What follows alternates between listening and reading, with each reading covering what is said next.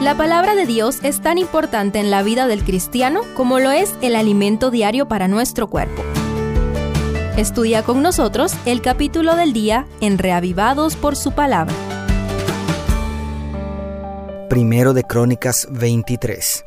Después de todos los preparativos para la edificación del templo del capítulo anterior, obviando el conflicto con Adonías, el versículo 1 anuncia que Salomón fue proclamado como rey de Israel.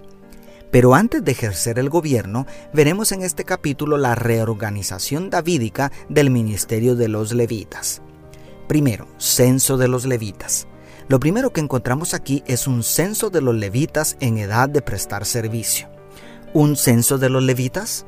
¿No vimos en el capítulo 21 una desgracia como resultado del censo que David obligó a Joab realizar? Encontramos en esto otra evidencia de que muchas veces la actitud es más importante que las acciones. El primer censo fue inspirado por un deseo de engrandecimiento personal del rey, pero el censo de los levitas fue inspirado por el deseo de honrar a Dios organizando a la tribu escogida para ministrar en el santuario. ¿Tenemos nosotros suficiente cuidado de revisar constantemente cuáles son los motivos que están detrás de nuestras acciones? No olvides que Dios conoce nuestros motivos y estos serán examinados en el juicio. Segundo, familias sacerdotales. El capítulo dedica bastante espacio para describir el linaje de Leví en las tres ramas familiares principales que tomó en cuenta Moisés para asignarles ministerios para el tabernáculo del desierto se da un breve resumen genealógico de cada una de las tres familias. Como ya habíamos mencionado al inicio de este libro lleno de genealogías, esto fue muy importante para los días de David para asignarles ministerios a las familias levitas según su descendencia. Y era más importante aún para los días de Esdras, cuando probablemente fue escrito Crónicas. Que se encuentre esto aquí evidencia que David se tomó el tiempo para estudiar la ley de Jehová e investigar el linaje de Leví con el fin de organizar los servicios para el templo. Cada vez que somos invitados a participar en el culto, ya sea para predicar la palabra de Dios u ofrecer alguna alabanza, nos tomamos el tiempo para estudiar las escrituras e investigar qué espera Dios de nosotros en el púlpito. Tercero, al servicio de Dios bajo el mando de los sacerdotes. Otro detalle interesante relacionado con lo anterior es lo que dice el verso 28.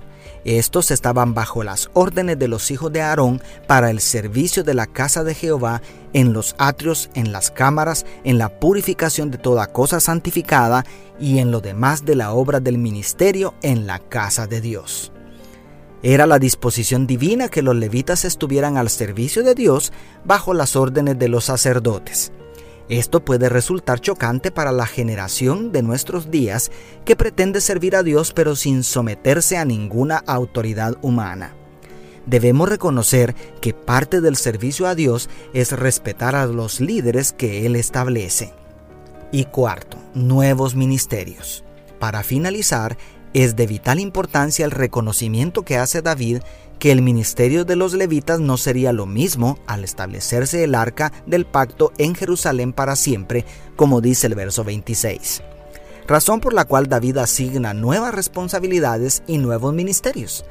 Desde el versículo 4 y 5 vemos a David confiándoles responsabilidades gubernamentales, la adoración y la construcción y vigilancia del templo y los últimos versículos ofrecen lo que parece indicar una organización estricta de los diferentes ministerios y servicios del santuario.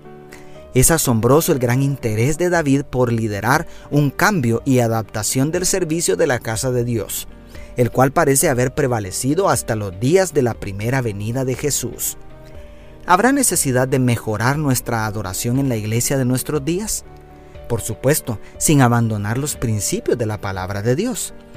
Convirtámonos en líderes de cambios positivos para la alabanza a Jehová. Dios te bendiga, tu pastor y amigo Selvin Sosa.